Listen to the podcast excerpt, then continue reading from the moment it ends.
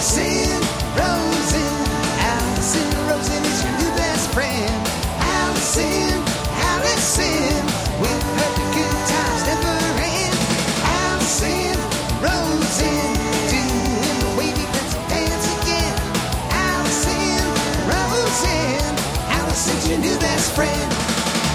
Hey everyone. Hi, hello. Welcome to another episode of Allison Rosen is your new best friend. I'm sitting here with my husband Daniel. Hello, Daniel. Hello. And with my dog Wendy. Say hi for her.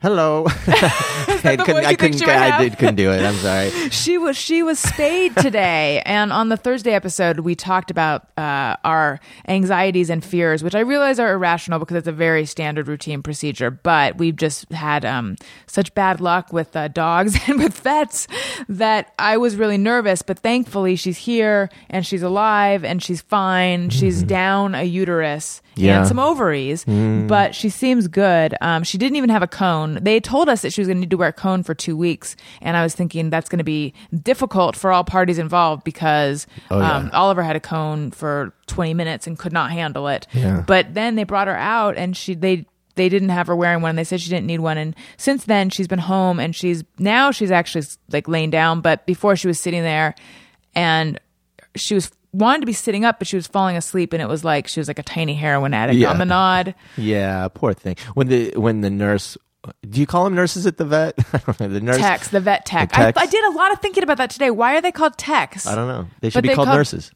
They're called vet techs, though. Yeah. Well, anyway, the uh, vet tech, because we asked about the cone, we're like, why doesn't she have a cone? We were told that she'd have one for two weeks, and she said, oh, the doctor oversaw the um, procedure and said that she did really good with this the sutures, so she's not going to need one.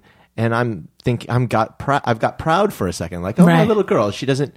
Like she had any goddamn thing to do with it at all, you know. It was like, oh, she has good. well, that's like when skin. people say how cute she is. I'm like, thank you, as if she sprung from my loins. But my thing is, how do they know that she was good with the sutures? Wasn't she knocked out for most of the day? I think what she w- meant to say was that they sewed her up so well that it's Oh, not like she they can't like get they to the did sutures. well. The doctors did well with the sutures. Yes. Not, Okay. Wendy didn't do anything. She was she was out. Right. All right. So that all happened. So we are, I would say, almost elated is too strong, but we were so anxious before. In fact, Mm-hmm. you were anxious about everything other than Wendy. You were I anxious about work stuff, my work stuff, All all sorts of like. It was like you were not on terra firma, and I said, "Are you worried about Wendy?" And you said no. Uh, but then, as soon as we got her back, you realized that that was the source of a lot of ang- your anxiety. It's interesting, right? Like how the mind works because you think that you're in control of your emotions. Because I, I was like, well, let's see. Am I worried about Wendy? Not really. Um, but boy, am I anxious about work. I'm so anxious about this and that and the other thing. And oh, I can't believe it. Uh. And then we pick up Wendy. Everything's fine. And I just felt like euphoric. Like this huge, all the anxiety was gone. And it's like, oh, no, no, I was, I was anxious about Wendy. I, that feeling was you know before any intellectualization of Right. it it was it was just a feeling i had about I think Wendy. feelings always are. it, yeah they've actually done studies on that no for, for real like i've i wrote a book about it um, Oh, right. yeah Well, you should tell them about your book. well, I co-wrote a graphic novel called Syndrome, and and uh, I put some research that I'd done about that stuff into it. But it's basically, um, it's fun sci-fi thing. Whatever, download it for free. Don't pay for it. Oh, you wrote a book? I see that you've done something that I really want to do. Hooray for you. And now you're getting kudos while I sit here getting screwed. Hooray for you. I am so very happy that this fortune came your way. I didn't mean to say you don't deserve to have your day. However, you'll forgive me if I feel compelled to say, Hooray for you. You actually don't deserve that one. I just wanted to hear it. It's been a long time because the thing with the hooray for you drop, which I love, it's just it, it comes from a bitter place, and I don't find that I go there that often. Um, so I'm just same with hey go fuck yourself. Hey, hey, hey, go fuck yourself. It's like I've moved on from my bitter hey go fuck yourself place. I need to get back there. I need to be drawn back Yes. in. I feel like recent events perhaps will draw me back in. Who knows? Mm-hmm. I mean, it's always the bitter hey go fuck yourself zone is always just right there, right beyond the um What zone is it beyond? It's beyond the um hmm sweet don't fuck yourself zone. Yeah, the tolerance zone, the above it zone. Yes, I suppose so. Yeah, I think that uh, the "hey, go fuck yourself" thing came out of the fact that you were getting so much hate early on, or a while back, and I think you were able to tune it out. Yes, we were actually yeah. So, so when I first started on the Adam Carolla show, I suddenly had a much bigger audience, and there was a portion of that audience who had let me know that they Just did not awful, appreciate psychopathic Yes. fucktards. right and i wasn't used to so now i have a fairly thick skin when it comes to that thank thank um thank goodness Yes. but at the beginning it was it was surprising and it upset me so you just this is when we were dating um off the cuff you were just like uh why don't you just do like a segment like hey go fuck yourself mm-hmm. and i was like that is a great idea so I did it for a little while, but then I got tired of kind of feeding the trolls, so to speak. But I still Mm-hmm. love the "Hey, go fuck yourself" drop, eh, which is now a ringtone. Well, it was always a thing. Like, if you start reading the hate, then does that encourage people to write more hate? if I start, you know, Yeah. putting it on the show, right. Right. I always wondered that. Yeah. Although my life has been pretty. Am I jinxing it if I say it's been fairly hate free of late? Well, I think that I might for be one jinxing thing, uh, the block feature is a godsend, so you can just I just use see- mute. or mute. You can just not see a lot of the hate. So But see, here we are focusing on the negative when No, really I, but want to. Okay, Can I just say Yes. this? Like, I really think that you aren't. Oh, Wendy just Stumbly. Wendy. We have a uh, stumbly drunk walking through the dining room studios. Um, the um, I'm because I'm new to this. I've gotten a few shitty comments, and it bothers me. You know, one shitty Mm-hmm. Someone comment called you a gay. was called. which is not a shitty thing to be, but No, he no, it's was the he was intention behind wielding it. it. as if this is a shitty thing to say. Well, there's a, oh, there's all these dudes out there, all these alpha type dudes who think that the absolute worst thing that you can call a man is anything to do with a woman, you know, or anything feminine or anything Right. gay, which is ridiculous. Um, yeah, you know, you just get these things. It sort of bums you out. And then I was talking to you about it, and it's funny. I, I noticed how much you've gotten past it. This stuff doesn't bother you nearly as much as it used to. You just kind of brush it off. Hooray for me! Yeah, hooray for you. So anyway, anyway, let's talk to the, the trusty loyal listeners. That's you guys who I love.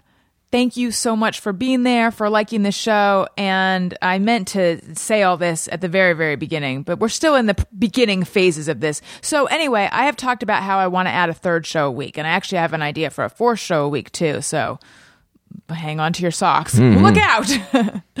um, but this third show a week right now, we are talking about doing it as like a weekly wrap up show, which is what this is. And so we'll talk about stuff that happened during the week. Uh, and also I have, I mean, so I've just been jotting down all sorts of stuff. Stumbly Wendy just stumbled out of the living Who knows room. where she's going? I think she might be heading over to the pads. Mm-hmm. Okay. Let's see. This is no longer interesting to the listeners, but Yeah. it is, um, you know what? We can just go on.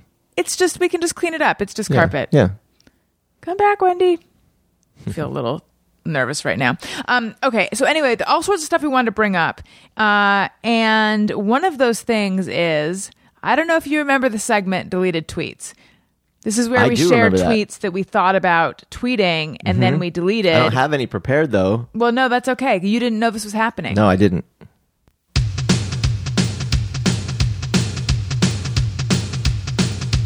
Feel that beat. I believe we have a deleted tweet, not so sweet. Maybe that thought is incomplete. Think I'll bid a quick retreat. I believe we have a deleted tweet. My husband just downloaded a sound effects app, so now I have to get a divorce. Remember when I, didn't tweet that? Are divorce jokes not funny? A divorce joke's funny. I don't know. And anything can be funny. But I feel like you didn't want me to tweet that. You thought it was not a good idea to tweet that. Yeah, why didn't I? I there was a reason though. Oh, you Um, know why? Why? I think that you were. I think we were afraid that someone would think that that was like me taking a dig at Bald Brian, which Oh, it that's right. absolutely That's wasn't. That's what it was. It was just the fear that suddenly there was going to be someone making fart noises and clapping sounds all over the place. Um, I actually have some deleted tweets. Do though. you really? I found some in my notes app. Some wow. Hold that thought for one second. Hank, listeners, hold it with us. Where is Wendy? She's on her green oh, bed. she is? Okay. Yeah. No problem then. All right, let's hear one of them. Okay, sorry if this offends people. Uh, Phoenix is like if Dave and Buster's decided to create a city. Nice. It's kind of true. How old is that? I have no idea. It's timeless. Yeah. Do you have more? No, I just had that one. It's Oh, just okay. a it's just a one time We'll thing do for me. yeah. Yeah. Oh, right. sorry to Phoenix people. I love Arizona. I'm from Arizona. Yeah. I just I like to take the piss out of Arizona though. I don't know why. I think because when I came out to college, I went to USC and uh, I grew up in Tucson. And anytime I would tell people that I was from Tucson, they'd always look at me blankly and they go, "Tucson, Arizona," as though it was just the most. As if you were in a, a Pace commercial. I'm like, so I stopped trying to defend it, and I just got into this routine of taking the piss. But I love Tucson. I know some people were like, "Stop making fun of Tucson." I If love you it. say anything negative about any location, there will be people who but will I defend truly it. do love Tucson. I it's know. just that it's it. Look, it's it's a place you have to spend some time in order to really understand what's great about it. Did I already mention that I have some news stories to possibly do in this show? I don't know. I just can't remember if I met. I just want to. I want to put everything out Hey, there. Hey, folks. Allison has some news stories. right? But which maybe we'll get to, or maybe we won't. Yeah. I don't know. First of all, I want to talk about the fact that you have a Mm-hmm. voice in your head, which is how you think you sound. that do. Mm-hmm. you shared with me. Can you share that with the audience? Do you remember it? So this is now that because you're kind of I don't remember. th- I don't remember this conversation. To, oh, you don't? You're No. Mm-hmm. new to podcasting, and so you're getting used to hearing your own voice, and you're getting used to just being someone that Well, people listen to. So the voice in my head is this How deep, sonorous. you. That's not what where I'm going with this. Okay. No, but I got to do the contrast. Okay. So the the voice in my head is like, you know, like this, like high, you know, deep. so like I, I really should be doing voiceover work. Right, like silky baritone. Yeah. And um, when I hear back any audio from one of these shows, it's like, hi, hey everybody, it's me, Daniel. So I I don't know if, what it was I said to you, but that's yeah, it was much- something like that. Yeah, it's it's was- awful. I can't listen. It it just makes me want to tear my ears off when I listen to this. Just do the voice the way you think you sound, just a tiny bit more. The way I think I actually sound, or to myself. The former. Hey, hi, Allison. It's me, Daniel. How you doing? I So- just get a real kick out of that. Yeah. That's not how you sound. It's, Obviously, it's what it is is though it's pitched a little bit higher. But you you, know. like really ratcheted up the sort of eh, annoyingness of Mm-hmm. it. When, not that there's that in your voice. I'm just saying when you when you first told me how you think you sound, it was Right. very it was high pitched and wheedly. Yes, I know. Well, I, I don't remember what it is I did, but yeah, I think that's true for everybody though, because I think that what you hear is the the you know your voice echoing off of your sinuses and everything like that. and Right, just- you hear it, you're inside your head. right, right. So it's deeper. All right. So, um, on Monday, Ross Mathews was on the show. Mm-hmm. Did you listen to that episode? I listened to about a quarter of it. I know. ringing I know. endorsement. I know. Listen, folks, this is not how this is going to go. I will have listened every week. This was just a really, really weird week for me because I was sick and then recovering, and then this whole week has just been kind of a crunch. So I didn't have much time to listen to podcasts this week, unfortunately. Well, I thought Ross Mathews was great. I really, really liked Yes. him. He's eminently likable and he's someone who doesn't overthink things or he claims he doesn't overthink things. Mm-hmm. He's his thing is like I'm just smart enough. Yeah. And I as someone who overthinks things am envious of that kind of not going there or claiming not to go there. I don't know, but um Yeah. I, now there were some people who were like, you know, if you want to avoid losing listeners now that you're no longer on the Adam Carolla show, you should try to book Adam Carolla show type guests more. And with this idea that like Ross Mathews is sort of, you know, far I think what they were that. saying is just not, you know, guests that would appeal to gay men or women. I think that's what they were implying. Hmm. Well, my feeling is is is that offensive? Yes. Super offensive. Yes. It's it's really offensive. Okay. But it's also um who cares? Right. Like if you can't handle listening to all I was thinking about this, it's like hey, if you are because um I guess I just don't think it was intended to be. Because here's the thing: is I wrote back and I'm like, "Did you listen to the episode?" And the guy's like, "Yes, I did," or and like I liked it. I don't think it was intended. I think I don't think it was intended to be offensive. I think I think on the face of it, it is offensive. I get that, but I don't think it was intended to be. I think it was just intended to be like. This is a transitional time for you, and you don't want to like drive people away. Well, I think But the person who though. I think the people who tweeted it may not have meant, "Hey, I ha- personally have a Right. problem with this," but you know, the Adam Carolla audience uh, may, and Right. just hey, you know, you may want to, you know, worry about that if you want to keep those people. Um, But here, the funny, so, the funny thing is that my hunch is that he's going to pop up on a bunch of shows because he's kind of making the rounds right now. well, yeah, But I just feel like I want to book the guests that are interesting to me and that I think are going to be good interviews. And my audience will find me. And if someone's not into it, then they don't have to listen, and so be it. As opposed to trying to be more. Um, more deliberate in like I'm booking these people to try to appeal to keep this certain thing. Like I don't want to I don't want to be booking my show from a place of fear. no, and, and you want to just pursue what interests you and and book people that are interesting of, to you. All sort it's crazy. It's so I feel so grateful. All sorts of people are reaching out to me wanting to come on the show. people Mm-hmm. great. that I'd wanted for a long time. So um So stay a- tuned. Yeah, but I mean great. also return appearances from people who have been on before Yeah. and just all sorts of like there's I'm so excited. Um I, I have found that now that I'm booking it myself, it's easier than I expected it to be. Mm-hmm. So I feel like saying that is going to jinx something, but for now, it's been going quite well, and I look forward to that continuing. yeah. So there you go. And I, just back to that issue though for a second. I mean, there's there've been tweets from people, you know, some shitty tweets, and you know, it's a fun game. I was thinking it's a fun game when you get a a troll just to go into their timeline and see how long it takes you to find something anti-Semitic or whatever. And um, and I was thinking, you know, listen, folks, if you're one of those people and you're listening, you're f- welcome. You're you're you're welcome to listen to this. We're not going to pander to you. One of those people.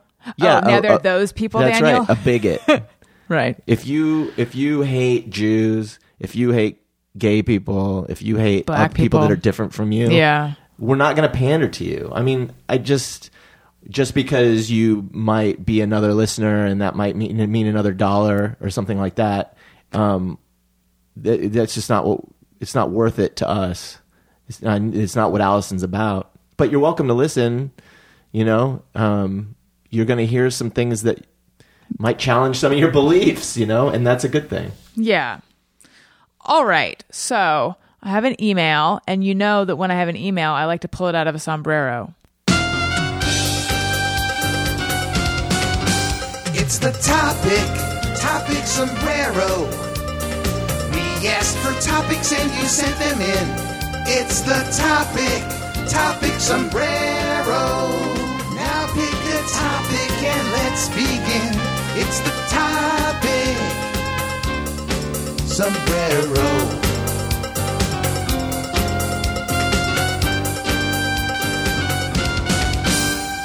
And this relates to the Thursday show, which is the other show we were going to mention since, and this was your idea, the wrap up. and now I feel like you're just turning your back on it. What are you talking about? You're turning your back on our wrap oh, up Oh, I know, idea. I know.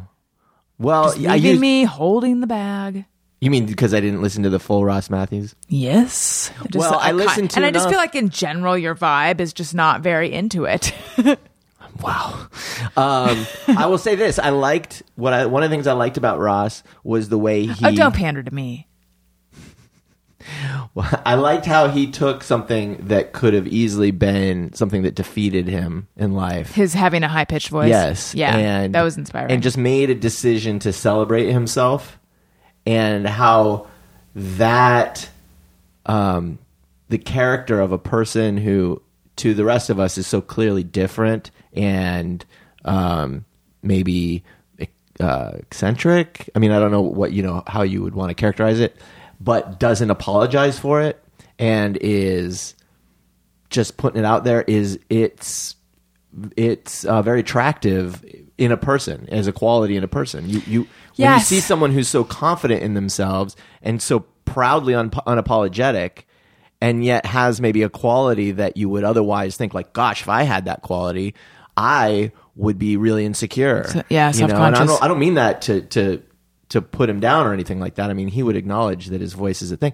But it's like because he's not it's it's like it goes the opposite way you you you he, he becomes magnetic Mm-hmm. well, that's right. That's like that. Uh, so on This American Life this week, Lindy West, who's a writer, uh, did this piece about confronting a troll, Yes. and it was. You told me I should listen to it, Mm-hmm. and then I saw that people were tweeting about it, and it was so emotional. Like I found myself crying at a certain point because she.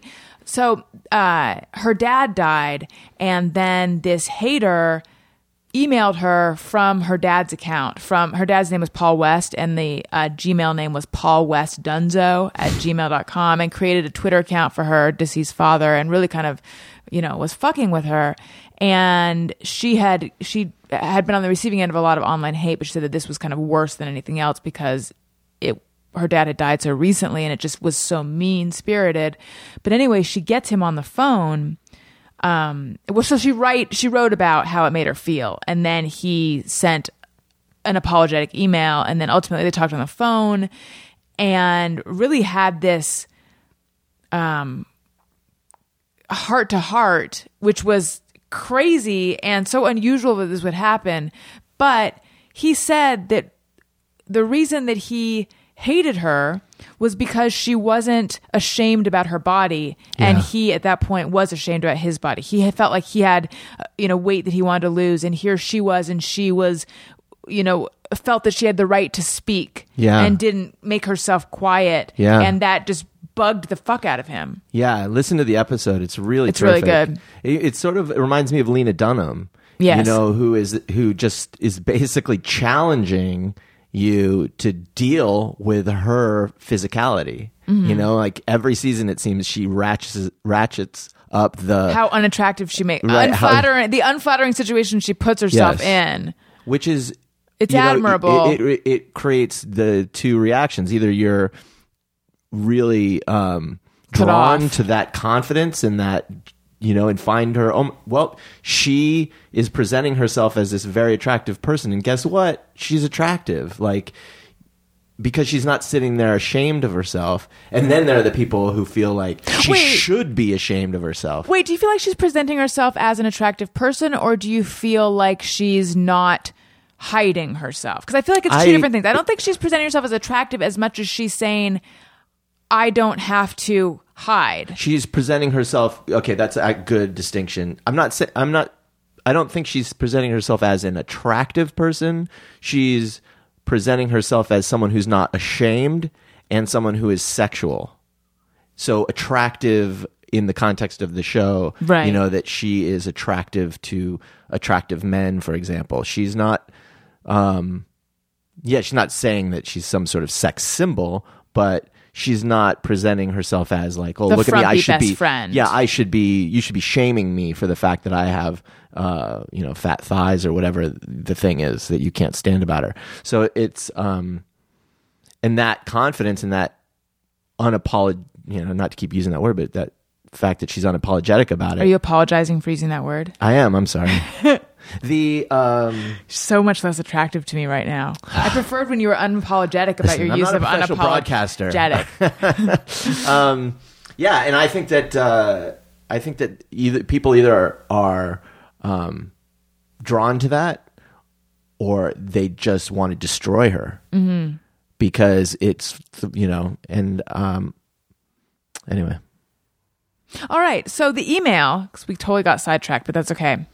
This is a follow up to the iTunes comment of the week that we read on the Thursday show.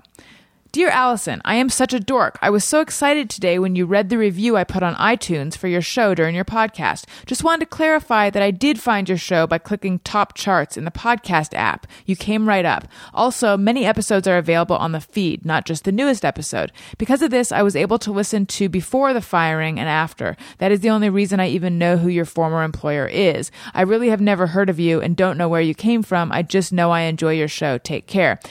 Okay, so her iTunes comment, she kept making a point of how she doesn't know who I am, she doesn't know where I came from, she doesn't know who my former employer is. And I wondered when we did the show yesterday, I wondered, oh, she is she just joking because you know she knows what recently happened? And so Right. she's she's going out of her way to sort of say all this stuff. Mm-hmm. And but then i was like or is she actually being sincere? And i love the fact that she listened and wrote in and let me know that she is being sincere. So mm-hmm. thank you other allison. Her name is also allison. Oh. thank you so much. That is so nice. All right. All sorts of stuff we could do. Let's think. What should we do? We talked about the monday show. That mm-hmm. was disappointing. Not the show, but uh, you. We talked about no offense, maybe a little bit. Working backwards, backpedaling. Here we go. Love you. Uh, we talked about the Thursday show in terms of that email, but we had a different group. One person was different. So it was mm-hmm. me, Jenna, Jenna's husband, Al, Yes. and you, Daniel, mm-hmm. and then my friend Dustin Goot, Yes. whom I used to do videos with all the time, and I hadn't seen him in a while. And I, I felt like it was a really good group. I also really liked the group the week before with Jordan, Yes. Jordan Morris, Yes. who will be back next week. He's hilarious. Mm-hmm. I also liked the group the week before, which had my friend Trevor and Shane Dawson. I thought that was great. The sound was a little, you know, I'm still Yeah. learning how to do all the sound. So sound was a little spotty on that one. And people ha- were a little more, that was more of a polarizing group. And I don't know if it's the group or if it's just the sort of the bends because suddenly like, hey, here's a bunch of people that you're not familiar with after Right. over a year of hearing the same people every week. I kind of it think a it, might be of that. I yeah. think that the the thing about the Thursday show for me is just getting to know the people and then checking in with them every week. And um and you know when you're starting with a new group it's always going to be a bit jarring. Mm-hmm. yeah. You know and, and especially like i had just met shane that night. I think we'd all just met him and except for you obviously. And so and he, he just met us. So it was to sit down and be like hey you know we're gonna chat like we all know each other. But right. um i think we've yeah i think it's definitely i love the the all three but um i love the idea of someone rotating in every every week Mm-hmm. you know so we'll see And then, even though this is supposed to be wrap up, it's also a little bit of look forward.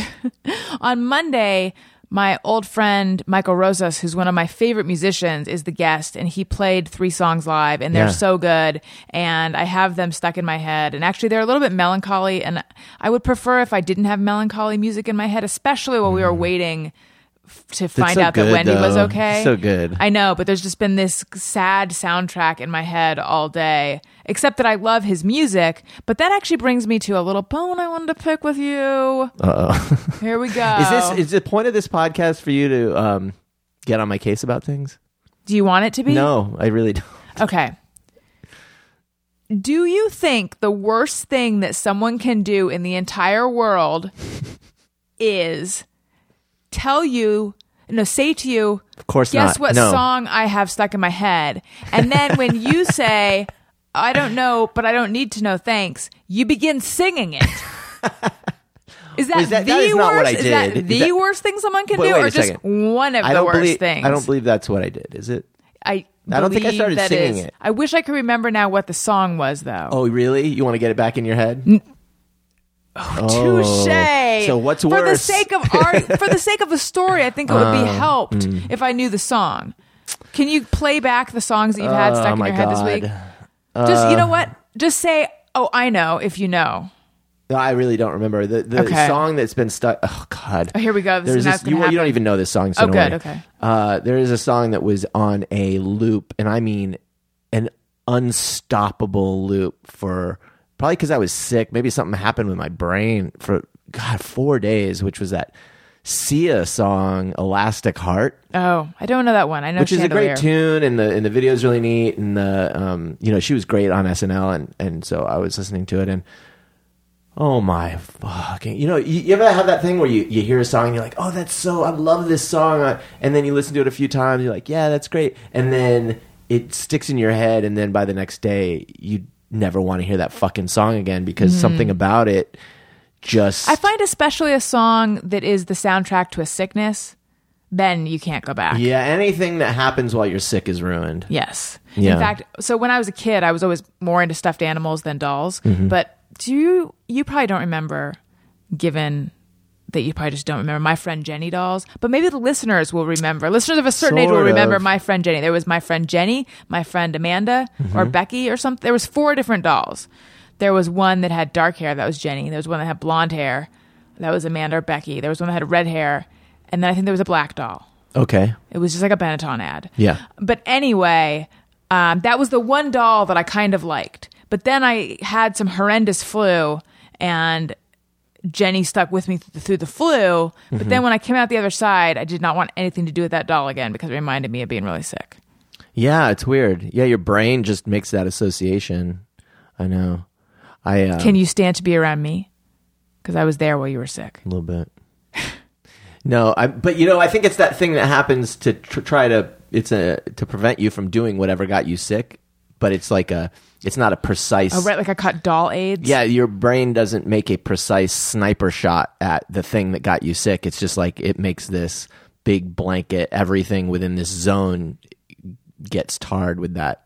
Gets- Exactly. you know, so it's like, yeah, if you had a something that was perfectly fine to eat, you might associate it or whatever. Right. I, I once I went I, when I was a kid I, I went over to a friend's to uh, hang out one night and and his mom was never home and he's like well let's let's make something to eat and all we had was tuna fish and um, uh, tortillas and so we made tuna fi- tuna fish burritos which Was it just canned tuna? Like no it anything was like mayo it was like tuna tuna salad you know like mayo and tuna on a tortilla? I think I could get behind that. uh huh except that I got sick Oh. I couldn't eat tuna. I mean, probably for another ten years, you know. But in that case, it was probably the tuna that got me sick. So, bad example. Right. You're just protecting yourself. All right. So there's three directions we can go right now. Hmm. I have a story about what happened at the fertility clinic. Okay.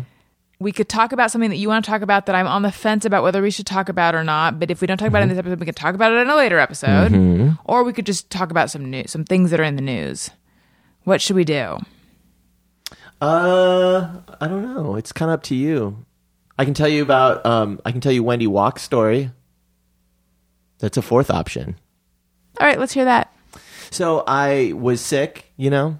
You know I was sick. Yeah. And I went to take her for a walk and I saw this woman and she was like a dog walker. She had probably 7 or 8 dogs and she didn't she couldn't really control them. So she was standing on the corner and the dogs had all gone in a different direction. So she looked like an asterisk and the the leashes were all wrapped around her, and there was this one like Labrador pu- uh, puppy. I it had to be like I don't know nine month old that was just decided to to run circles around her, and she looked like a human maypole. and I was just standing there like laughing. And you know how you do that thing where you don't. I don't know if this happens to you, where you don't really realize that you're actually in the scene. I'm I'm, I'm standing probably 20 feet away from her, staring at her, just laughing at her. And then I, I, feel realized, like that's because we live in a culture where we're behind screens all the time. well, that, but I was also, I was just still a little or you're sick. a sociopath. No, no, I was still a little sick, and I was just like, and then she looked at me, and I'm like, oh, I'm such an asshole. I'm just standing here laughing at this person who's clearly having a problem. Uh, so I felt like a jerk, but it was funny. Well, so what ultimately happened? I just moved along. I don't know. I, don't, I wouldn't know how to. Well, I didn't want to get close because I had Wendy. Right. you know, and that was a whole pack of dogs. They were all very happy. Tails were wagging furiously.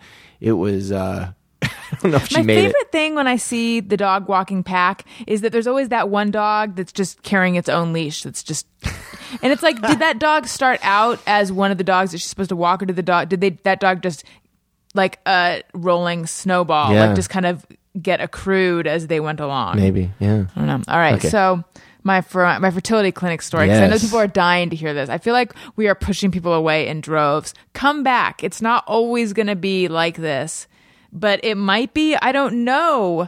So much is up in the air. But so anyway, um, I they put me on fertility drugs a couple months ago. I did not get pregnant, and then I couldn't do them the next month because I had a cyst. I hope you're eating. Uh, but then I went in this past month, um, a couple days ago. What am I saying? Not this past month. I went in for in for this. I went in uh, to see if if the cyst had gone away and if they could put me on. Now they want to put me on an even higher dose of fertility drugs, which is no picnic. Although I'm actually handling the side effects fairly well. It's just um, the last round made me very cold, so now they want to put me on a different medication uh, that they say will have even less side effects, and they're upping the dose because they want to get my progesterone above a certain level and they want my luteal phase to be a certain length. And if that doesn't happen, then we go to injectables, and then pretty soon they just stuff a baby up inside me, and they're like, just come back in when it's ready to fall out. That's what they said. That I believe that is how it works. It's only like forty thousand dollars or something. But so anyway, anyway, um, I went in and uh, at the end, the the nurse took me into a room and she was gonna. They give you this calendar which has like what days you should start testing your ovulation and what days you should be coming back and what days to take the pills and all and all the you know information that she needed to give me. So she has our our folder with all of our paperwork in it and she's looking through to make sure that you've signed a release. Because when they give you the drugs they want to do uh, intrauterine insemination which means like artificial insemination which will be happening at some point in the month and they need all sorts of releases signed by you and by me and they have to be i don't know why they need so much paperwork but there's so much paperwork involved. So she looks she's like trying to find the release and at first I thought, oh, she's being very thorough. I like that in a um, office in a medical environment. I like the thoroughness. But then she can't find it. And now it's taking a while. And I know we signed this thing because we just signed it like felt like a few weeks ago. Yeah. So anyway, she finally finds it. And then she's flipping through and sh- uh, she's going through and she comes upon the films from when I had surgery a few months ago. And she's like, oh, oh, you had a hysteroscopy. Uh huh. And she's like looking through. And then she gets to the next one and she's like, oh, is this an HSG? That's like a picture of my uterus. And then I felt like I was dealing with a character that would be played by Kristen Wiig. Cause now she's just, it's like she was leafing through a yearbook. Like, oh, you, oh, your uterus lining was, oh, this, this. and I'm like, I do not understand why you are combing through this with a fine tooth comb because you're not a doctor. Right. I kind of have that's a pet peeve of mine is people who have been empowered in medical situations to act like doctors who aren't actually doctors Right. because they can scare the shit out of you. Like physi- physicians assistants, for example. I remember years ago going to the gynecologist. Again, I do hope you're eating. And um, the physician's assistant was examining me, and she's like, "Oh, oh, oh, oh, okay. You need to make an appointment to get an ultrasound. We need to figure out what that mass is." Right. And it scared the crap out of me. Um, it turns out that's what it was actually. And then I said, "Could I could I talk to my doctor?" And the doctor came in. and She's like, "Oh yeah, no, this is this is nothing. Yeah, they got to be careful. I think they just forget. I think that That they aren't doctors." no, they forget the effect that the things they say have on the Right. patients. You know, they just don't. a think good about it. doctor doesn't forget that though although most doctors do forget that Right. Yeah. so anyway so she's going through and this is now taking forever and she's going back into like the early days of us visiting this doctor of like oh are you have you had your immunity against this are you immune because remember the, that was the whole big thing of like i needed to get my chickenpox vaccine i needed to get the Yeah. rubella vaccine da da da um, oh your your vitamin d is low i mean this is stuff that we dealt with a long time ago and we i go in so frequently it's weird that this is all coming up and then she wants to know about your infectious disease panel now did you not just get your blood drawn for your infectious disease panel Yeah. did they not call us to tell us Yeah, like a month ago. yes this just happened Yeah. so she cannot find the records of this anywhere in there. And she and this is going to be a problem. And she keeps saying, "Are you sure?" And I'm like, "I'm 100% sure because your office called to say her Yeah. office called to say that the good news, you don't have anything that you already knew you didn't have." Yeah. But They so- have it. Right. So she she just keeps being like, "Well, it's not here."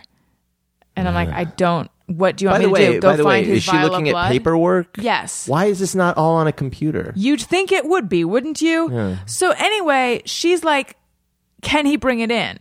And I say, "He doesn't have anything. Your office is the one that called." Yeah. And she's like, "Mm."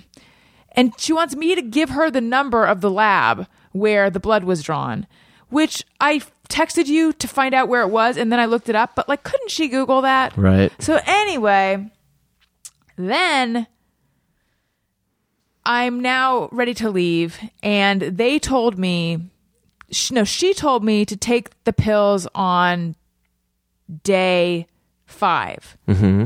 But bef- the last time I took the pills, it was on day three. So I was wondering, well, why day five, not day 3 Um, so I see another whatever. I guess she's sh- another nurse there that I know, and she's sitting right next to this one who's like the Kristen Wiig character. And I say to her, um, you know, because she had dealt with me last time. Like, you know, last time it was day three, but now I'm being told day five. Do you, you know, which, which one should it be? And she's like, oh, let's ask the doctor. So she's like, let me pull up your chart. So she's pulling up the chart, and in the meantime, the the the Kristen Wiig character is sitting right next to her and says to me, "You're all ready to go. You can check out now. You're ready What? to check out." And I'm just sitting there waiting for the other one to pull up this like to pull up the chart, and she's like. Okay, great. We'll see you next time. You're ready to go. You Yeah. can just go. It Yeah. was so crazy and I didn't want to say to her, "I'm in the middle of something." It was, it was so. I didn't say anything. Maybe I should have said something else. It was very, Yeah. very weird. Anyway, finally we got it all sorted out, and I'm actually glad that I was sort of the squeaky wheel there because they decided it should be day three or day four, not day five. Oh Because I was ready to just be like, "Okay, I'm going to take her word for it."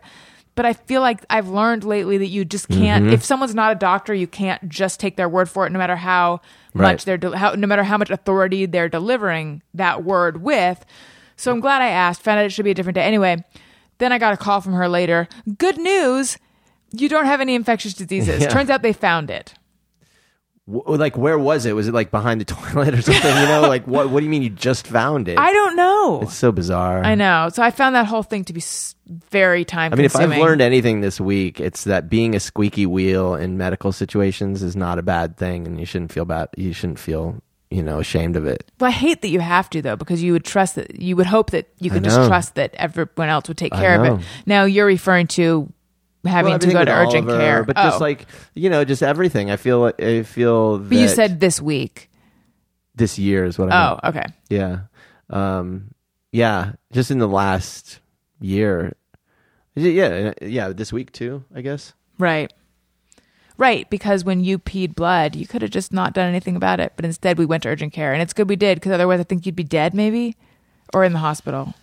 I think uh, it would have just gotten worse, and I would have ended up in the hospital. But you know, uh, the thing about being an adult is, um, if you get a fever, you need to go to a doctor. It's not like when you're a kid.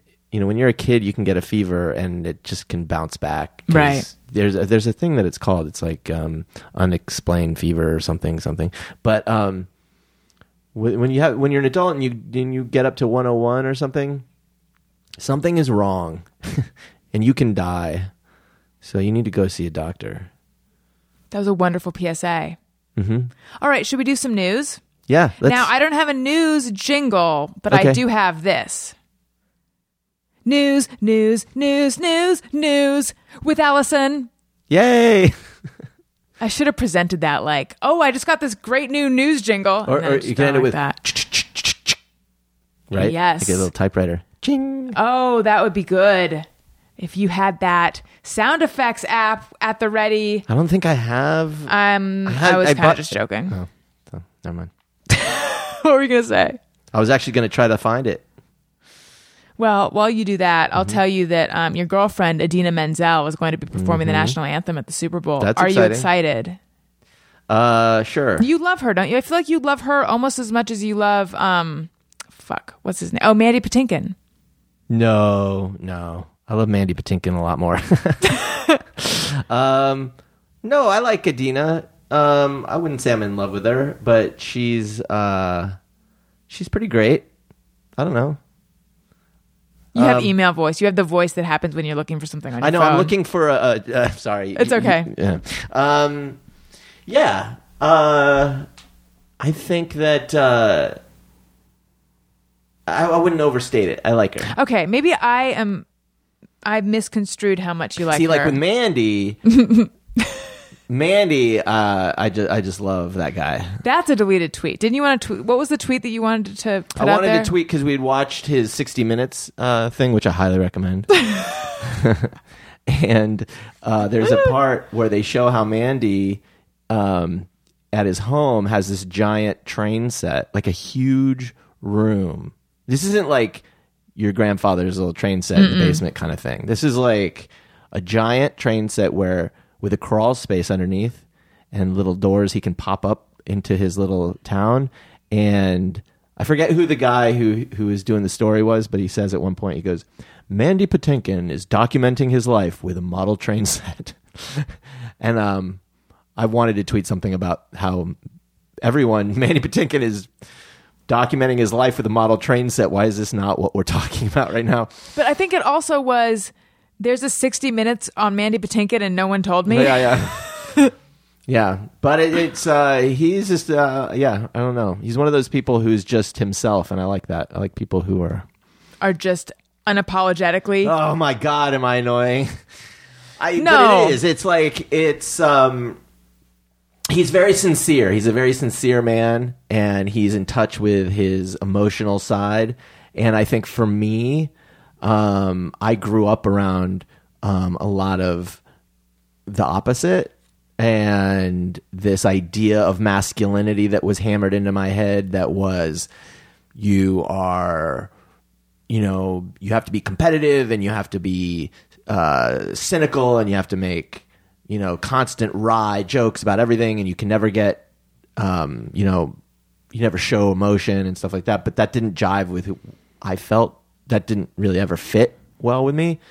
And so to see someone like mandy it's like an i it's an example of masculinity that i think is much more healthy in many ways. Not to say that he's perfect because he's obviously got well if you watch the episode you'll see. Right, he's kind of manic. yeah, there's issues, obviously, but I mean, I just think like as an example um, of a healthier idea of masculinity, you know, look, you can be a man and you can be everything that that means, but you can also um, enjoy art and you can enjoy opera or dance or you know Trains. you know, yeah, like or just be in touch with your emotional life and not Did you get weak. Did you that. get that those messages about masculinity from both sides, from your stepdad and your dad? Well, I didn't really see my stepdad as a um, an example, which is a sort of a good thing. I I I didn't. He was so um, dysfunctional and crazy that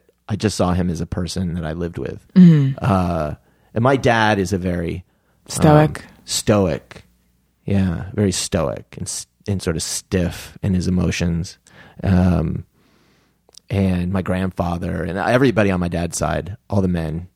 Um, well, I wouldn't actually wouldn't say that. My, yeah, it's whatever. It's not interesting, but it's like um, definitely what I thought growing up was the way a man should be. Was that example of hey, you know, you got to like football, and you don't want to talk about anything that's uh, for girls or for you know feminized men. That's like the worst thing you could be, and you know um, How did you deal with that?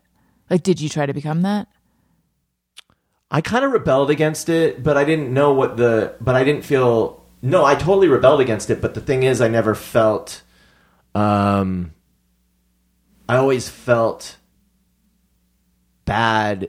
I don't know what's the word. I felt insecure about that. Mm-hmm. Like I- I knew that I didn't want to be like that, but on the other hand, I, I felt like there was a that I, that it was like, well, you're not being a real man because um, you like musicals Right. you know, and oh my, you know, I like Sondheim. So, so you must be gay, you know, which it's like as though that's the worst thing that you could say about a guy, you know, anything like that. And, and, um, that's just really toxic and it's bad, you know, it's, look, It leads to people being so shitty to each other and to being so unhappy in their own lives. It's just stupid. You know, like look, as human beings, and I've studied a lot of Jungian psychology, and and in that, so I go back to that. But it's like we all have the other um, inside of us, and it's a big important part of you who you are. So women. You have a masculine side, and it's important to get in touch with that masculine side. Look at you. You know, you're, Women, you have a man inside you. well, sometimes. look at all the business stuff you're dealing with, Alison. Okay. You know, I'm and sorry, it's I'm like, just making jokes. yeah, I don't want your damn jokes. sorry. Sorry. I would barely call them jokes. I'm listening. Go ahead. Sorry. No, Um, you're right. You're right. Well, you in, in Yes, order and that's be the thing is I feel like I'm not I'm I don't I'm not up to some of it because Right. it's requiring this it's requiring me to be this like ferocious businesswoman and because I feel like if I'm not tough then there's these people who are there's just there's just all sorts of craziness going on right now. Mm-hmm. Um and uh, there's a part of me that's like I don't this is I don't want to have to deal with this shit. but that part of you is in there, and I've seen it, and I've seen you be tough, and I've seen you fight for your show, and I've seen you fight for things that you know are important to you. And um, I'm not saying that that is uh, that is w- what men are. I would say because it's not about men and women; it's about energies, and it's like not to get all Woo woo. woo woo, but it's like, but it, you know what I'm saying? Like it, it's it's um, hippie, Yeah.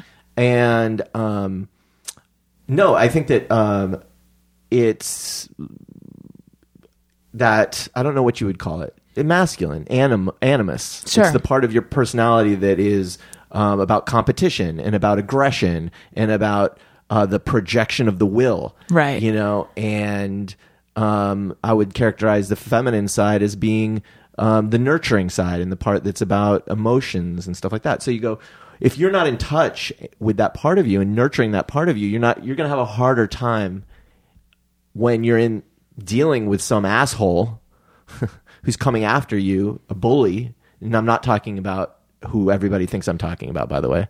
Um, and you're going to have a harder time standing up for yourself. Um, and for men, if you're not, in, if you're out there and you're not in touch with the part of you that has emotions and the part of you that when you see, um, people on stage dancing and singing and you know and you don't allow yourself to have a genuine emotional response to that you're going to get sick you're not going to be it's just you just are Right. and So- you're going to be unbalanced as a human being Something that's interesting. Well, right, because that's the thing is to go back to Jungian psychology, it, it has to do with like what you identify with and what you consider the parts of yourself. And then if you if you cast it aside, if you're like that's not me, then it goes into your shadow, That's right. and it's still there. it's there you can't get rid of it you know whatever the it, and, it, and it actually gets it becomes there's more energy behind it. The more you try to push something away, the more energy you give it. Actually, Exactly. I like the uh, the analogy of a beach ball. So all of the the characters the characteristics that you don't want to think of as who you are. So let's say you're a dude, you know, and it's like you know, I'm not I'm not some I'm not a girl, I'm not soft. You know, I'm alpha. Mm-hmm. And all those things that you don't well, they're still there. They're still inside you. right? You still have eh, emotions, But here's the deal: they gain power because you're trying to push them down in like you're in a swimming pool and you're holding a beach ball under the water with your feet. Eventually, that ball is coming up to the surface, and if you don't have a relationship with it, it's going to disrupt things in a much greater way. That's how it works. So Right. you have to kind of come to terms with all the parts. You know, whatever. Is, is this interesting, people? I really don't know. yeah, I don't know. But, um, but something interest something that I thought was interesting that you said was that you you know didn't feel like a real man growing up or had Mm-hmm. to sort of negotiate what that means. And similarly, I didn't feel like a real female growing up or I didn't know what it what that really meant. I feel like I was raised in a really genderless way. Yeah. I guess I, I don't know. It maybe because it was just um, I mean, I have older brothers, but they're a lot older than I am. So in the house, it was just my sister and me. And it's not like my dad raised us as if we were his sons, but he didn't not raise us as if we were sons. We, we were never told that there's anything we can or we didn't really.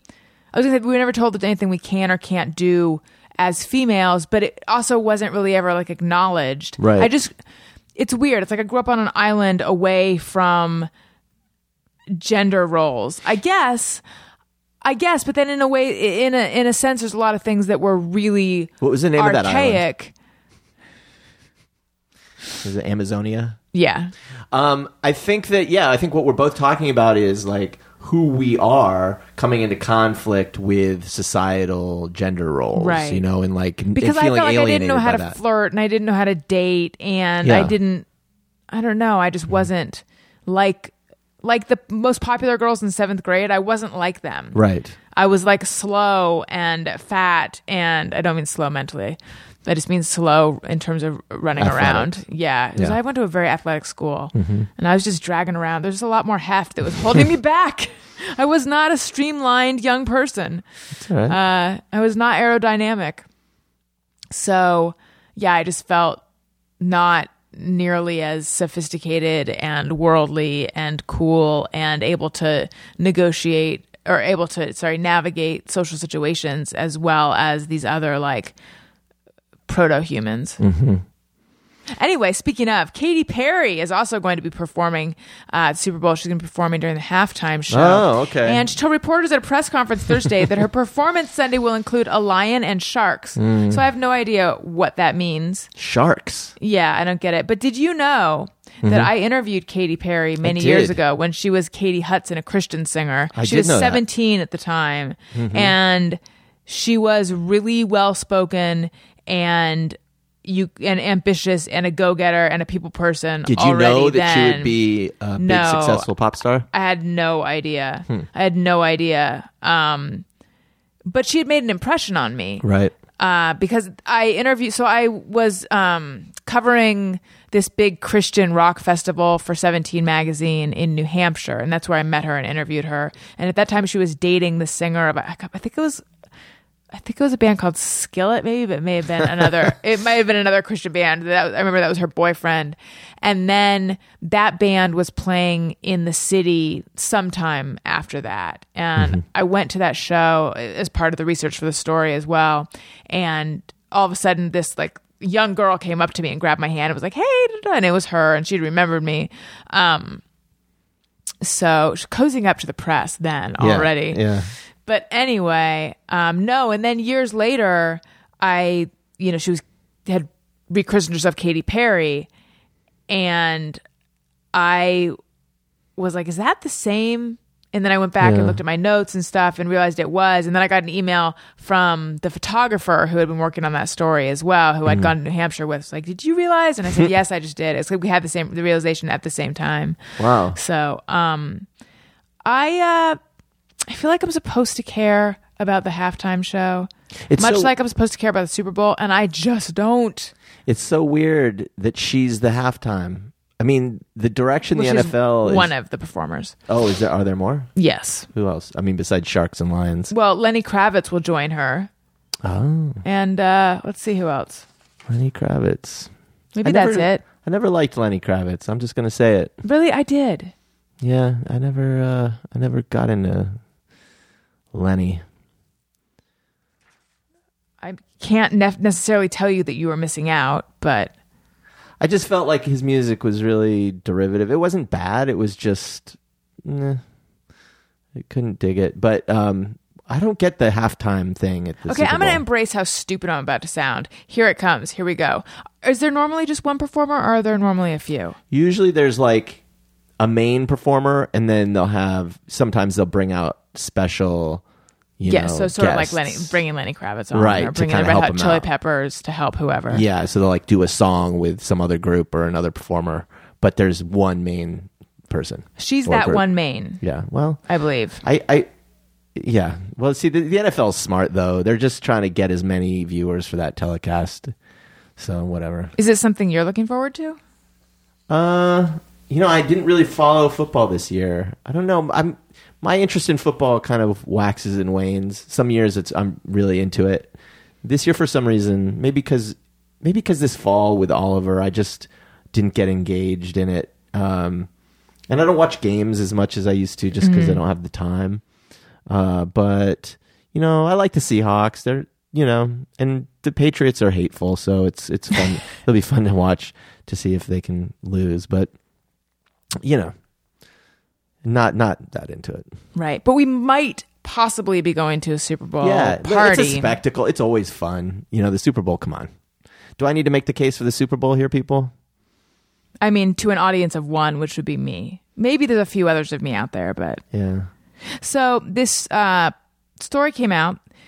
There was a poll that shows that there's a giant gap between what the public thinks and what scientists think. So here's like the main thing. Scientists are less worried about genetically modified food, pesticide use, and nuclear power than the general public. Um, and scientists are more certain that global warming is caused by man, evolution is real, overpopulation is a danger, and mandatory vaccination against childhood diseases is needed than the general public.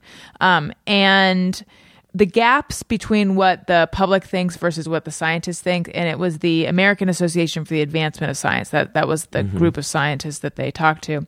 Um, the gaps don't correlate to any liberal conservative split. The scientists at times took more traditionally conservative views, and at times they took more liberal views. So here's like where it actually broke down. Um, the most dramatic split 88% of the scientists surveyed said it's safe to eat genetically modified food, while only 37% of the public say it's safe. 57% of the public say it's unsafe. And that other 6%, who knows what the fuck they were doing. Um, 68% of scientists said it's safe to eat foods grown with pesticides, compared with only 28% of the general public. Now, where are you with all of this? I am not afraid of genetically modified food or pesticides. I think the fear with the genetically modified food isn't in eating it for me. It's what it does to the the food population. Right. You know, like the the genetic line of foods. I'm more um concerned with how mess tinkering with that stuff Agriculture, yeah. yeah can have this you know larger effect down the line um but I'm, I, I guess I just feel like that's been going on for so long. yeah, I mean, it's right. it's it's, just- not a new thing. Right. It's like people that that worry about um you know, texting Mm-hmm. or any new form of communication, people w- worry about that. And it's like, if you go back, they were afraid of the telegram as well. I mean, this has been going Mm-hmm. on forever. I just think they do a bad job of it. I mean, go buy a tomato at a grocery store, and it just has no flavor. It's like if you're going to genetically modify a tomato, Make it taste like an orange. make it taste delicious. yeah. You know, shit. Scientists, are you listening? Uh, but the pesticides thing, yeah. I mean, you know, I guess you don't want to eat that. But you know, I see people at work with that like fruit wash, a vegetable wash, Right. You know, and it's like, what you're putting a if it's not water in that bottle, Right. What are you aren't putting you just on? putting another chemical in the thing? I don't know. I'm not afraid of pesticides. I'm sure someone's going to tweet me and they'll be like, "It's lemon juice. It's fine." I'm sure it's fine. But here's the thing pesticides are to kill things that are tiny. Tiny. If it was like something, if it was humanicide, then I'd be concerned as a human. Well, see, everything I know about that stuff comes from the video game Centipede. Oh, okay. Was it Centipede or Millipede where they had the D- DN- TNT? No, D. What was it? The DDT? DDT bombs. And if you hit that, it would kill all the mushrooms or whatever. And uh, so I just know that it's bad because of Centipede. I feel like maybe that was Millipede because I played Centipede and I don't remember this. Yeah, I think it might have been Millipede. Do you remember with Centipede when you'd be rolling the roller ball so fast Mm-hmm. that like accidentally you would catch the a bit of your finger in between the ball and the edge of the ball, or in the edge of the little like well that the ball sits in? Is this just me? That's just you. Yeah. Hold please. Oh. Sometimes I ponder on something I have thought or done. Is it just me or everyone? I already did it. It was just me. I thought I'm you the were only going to do, one. hey, go fuck yourself. Oh no. I don't feel I deserve one. no, for me. Oh, well then, okay. Hey, hey, hey, Thank go you. fuck yourself. Finally. All right. So 98% of scientists say that humans evolved over time compared with 65% of the public. I mean, I guess it's good that it's that many people that believe in evolution. but Yeah. That's still a large chunk that uh, don't believe in evolution. And uh, 86% of scientists favor mandatory childhood shots, while 68% of the public does. 87% of scientists say global warming is mostly due to human activity, while only half of the public does. Uh, but what we do about climate change is another issue. Two thirds of scientists favored building more nuclear power plants, but only 45% of the public did. But more of the public favored offshore drilling for oil and fracking than scientists did. And um, the scientists say that the trouble is that the public doesn't know the facts. That's the issue here is the facts so- and the source of information and trusting facts. Yeah, I mean, I think obviously the problem here is that scientists are well, okay. I think one of the problems is that scientists are not good at communicating and telling a narrative to people that sinks in. You know, they're competing with uh, much more compelling narratives, like say Based on fear. Or even just based on you know um, Anecdotal. traditional beliefs. Right. Okay. You know, Yeah, I guess you're right. You know, if if people are going every Sunday to a place where someone's telling a very compelling narrative that you know they've believed their whole life, and then you've got a bunch of eggheads from MIT just throwing numbers around. You know, one of the I heard a statistic once: the least the um the least persuasive thing for people is facts Right. Um, there was some study out of Cornell, I think that, that and it's like what I mean. This is what Neil deGrasse Tyson is doing or trying to do, which is scientists need to get better at telling stories, more compelling stories, and that's what I you know. Listen, there's there's stuff out there. Radio Lab is great. I recommend it. You know, um, it, it but there it's like there almost needs to be a church for people where they can go every Sunday and listen to scientists tell stories about the the natural world. You know, Yeah. Yeah. I mean, I guess a, a good story and a good narrative is just going to speak to people on a much deeper level than a bunch Well, of numbers. part of the problem I is that fucking fell science- asleep during that story that I just read. and science isn't reassuring in any way, and it doesn't always give you answers, and so that's part of the problem. right. Right. You it doesn't speak to what your soul is yearning Science for. is is questions and um, you know testing things and being skeptical, and it's not it's not as reassuring as I know what the answer is. Right. It's this. You know? Well, this kind of dovetails onto something that we were talking about earlier, which is this whole measles outbreak and the Mm-hmm. vaccines. And now there are some doctors uh, who won't see patients unless they vaccinate their kids. Ah. So there's one pediatrician who uh, said parents who choose not to give measles shots, they're not just putting their kids at risk, but they're also putting other kids at risk, especially kids in my waiting room. This is a pediatrician who made a rule that if you don't vaccinate your kids, Mm-hmm. He won't treat them.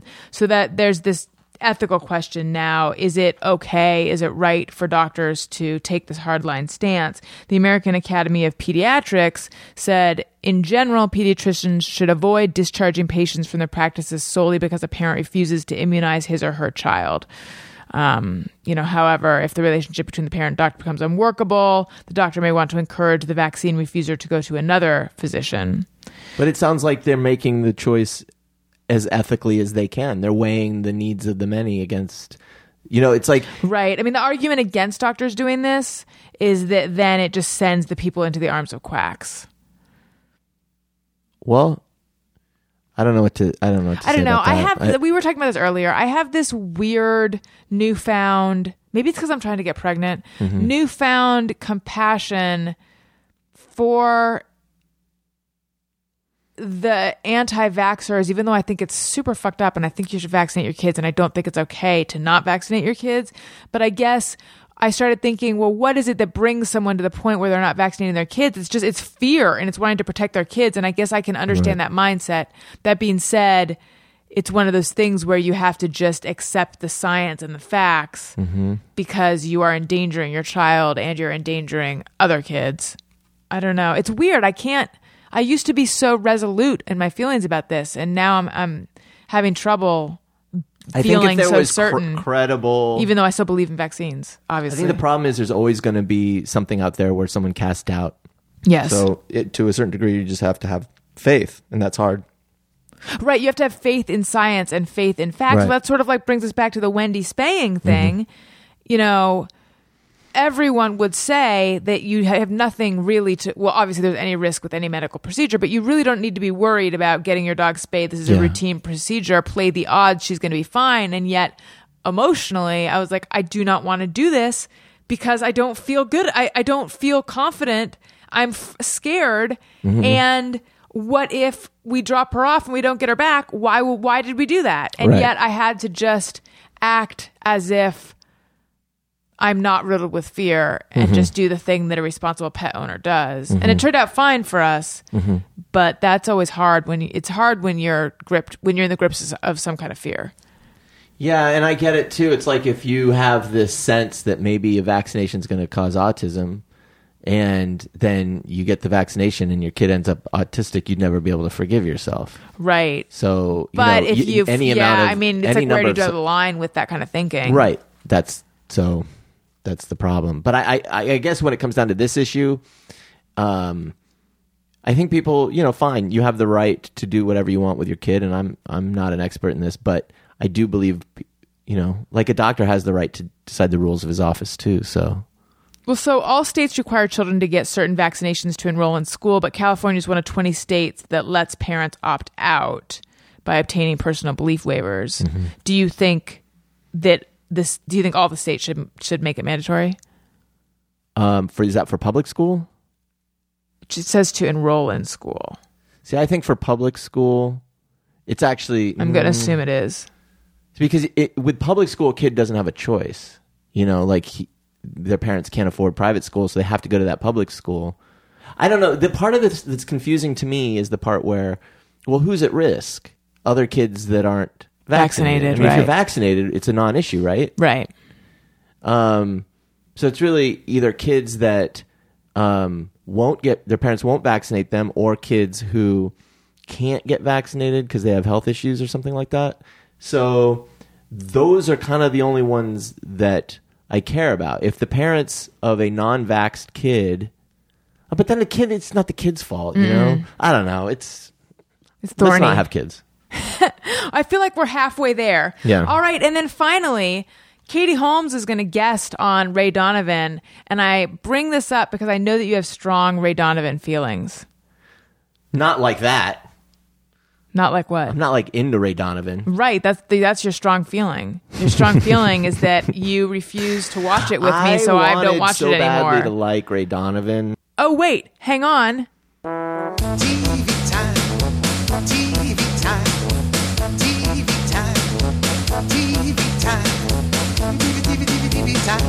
TV time. TV, TV, TV time. TV, TV, TV, TV time. Ray Donovan. Yeah, Ray Donovan. I wanted to like it, um, and what I just feel like. Okay, so this is a show that's supposedly about a Hollywood fixer, which is a really interesting idea. And you go, oh my god, that so there there could be so many cool stories. You know, stars who get into trouble and then how to get them out of that trouble and all the inside workings of these shady Hollywood types. And instead, it's um, while it takes place in L.A., it's about a bunch of Boston area boxers and mobsters. Like, who gives a shit? I am. I, I've just had an a Can I just say I've had an ass full of Boston mobsters. I don't care. I don't care about boxing, and I don't want to see any of that shit in a story that takes place in Hollywood. It's t- it's like the- have it takes place in Boston and let me ignore it. um, sorry, You people in weren't sucked Boston. I in you. at all by it because I liked the first Nope. season, but then I I was so after you took your hardline stance, I was like, fine, I will just watch Ray Donovan on my own. I mean, it but then I made it like okay in it. two episodes into the second season. I It was couldn't. alright. It was a bit morose, and you know, It was. just- you know, I. I didn't. I didn't appreciate someone being named Bunchy. But, don't but know what is why. that doing in L.A.? It has nothing to do with L.A. And there well, I feel like they, the, yeah, they did no- sort of turn their back on this Hollywood It's fixer. like it could have been. It could have been in New York. It could have been in. It, it, it was an East Coast story on the West Coast, which is so your argument against it was location. it felt incongruous. And then I just kept getting bumped by the fact that they completely forgot about the fact that he's a Hollywood fixer. It's like they wanted. It's like they wanted to tell a story about this family of guys from Boston and this sort of you know these different generations and this father who is this overbearing sort of bad dude and dealing with that father and you know the hard scrabble Boston streets but they pitched an idea about a Hollywood fixer. So they just shoehorned the one thing into the other thing but the the thing that's interesting, they just completely let go. I mean, maybe season two it got more into it. I don't know, but like it was barely there. Yeah. Ah, that, you know, that. Hey, that's just me. Sorry if you like the show. Yeah, I don't know if I'm going to return to it or not. At a certain point, you don't even miss it anymore. But Yeah, maybe I will go back and check it out because I did like it. Sort of. Yeah. I know I did. Yeah. I'm not going to hide it. I'm not going to be apologetic about the fact that I liked this show even though you didn't like it. I actually like it better now that you're unapologetic Really? about it. Mhm. something attractive about it, right? Yeah, Well, this has been fun. It's been weird, but it's also been fun. yeah. Listeners, let us know what you think. We prefer if it's something positive. Don't be too mean. Um, but we are, you know, tinkering with formula and, and format, I mean, and all sorts of things. So, anyway, also give us a little bit of a break because neither of us slept very well because we had a crazy day and we were really anxious. We got up at like really super early. Got five hours of sleep. Excuse me. And uh, so, energy level will be better. I will have listened to the Monday show. We'll be a little more coherent. Um, all of that.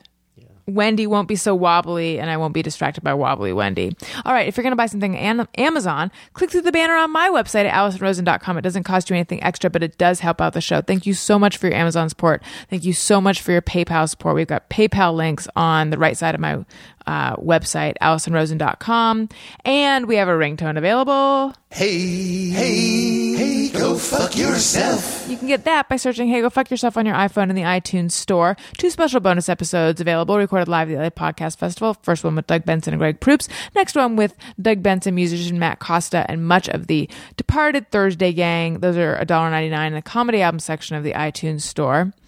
And you can follow me on Twitter at Alison Rosen. You can follow the show's Twitter feed at ARIYNBF. You can email us ARIYNBFshow at gmail.com. And also you can listen to us now on, so it's iTunes, AlisonRosen.com, SoundCloud.com slash ARIYNBF, Stitcher, TuneIn.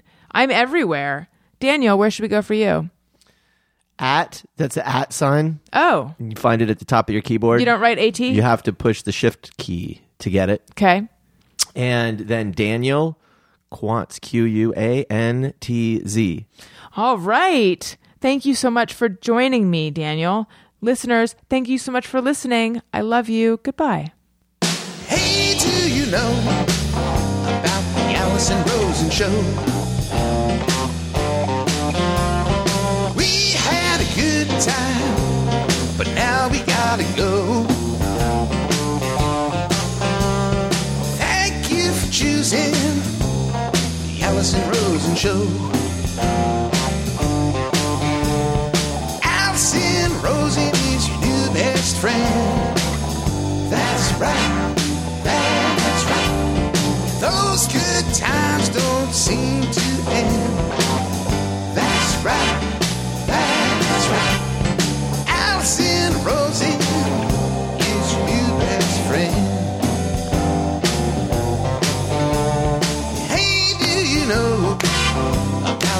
the Alison Rosen show?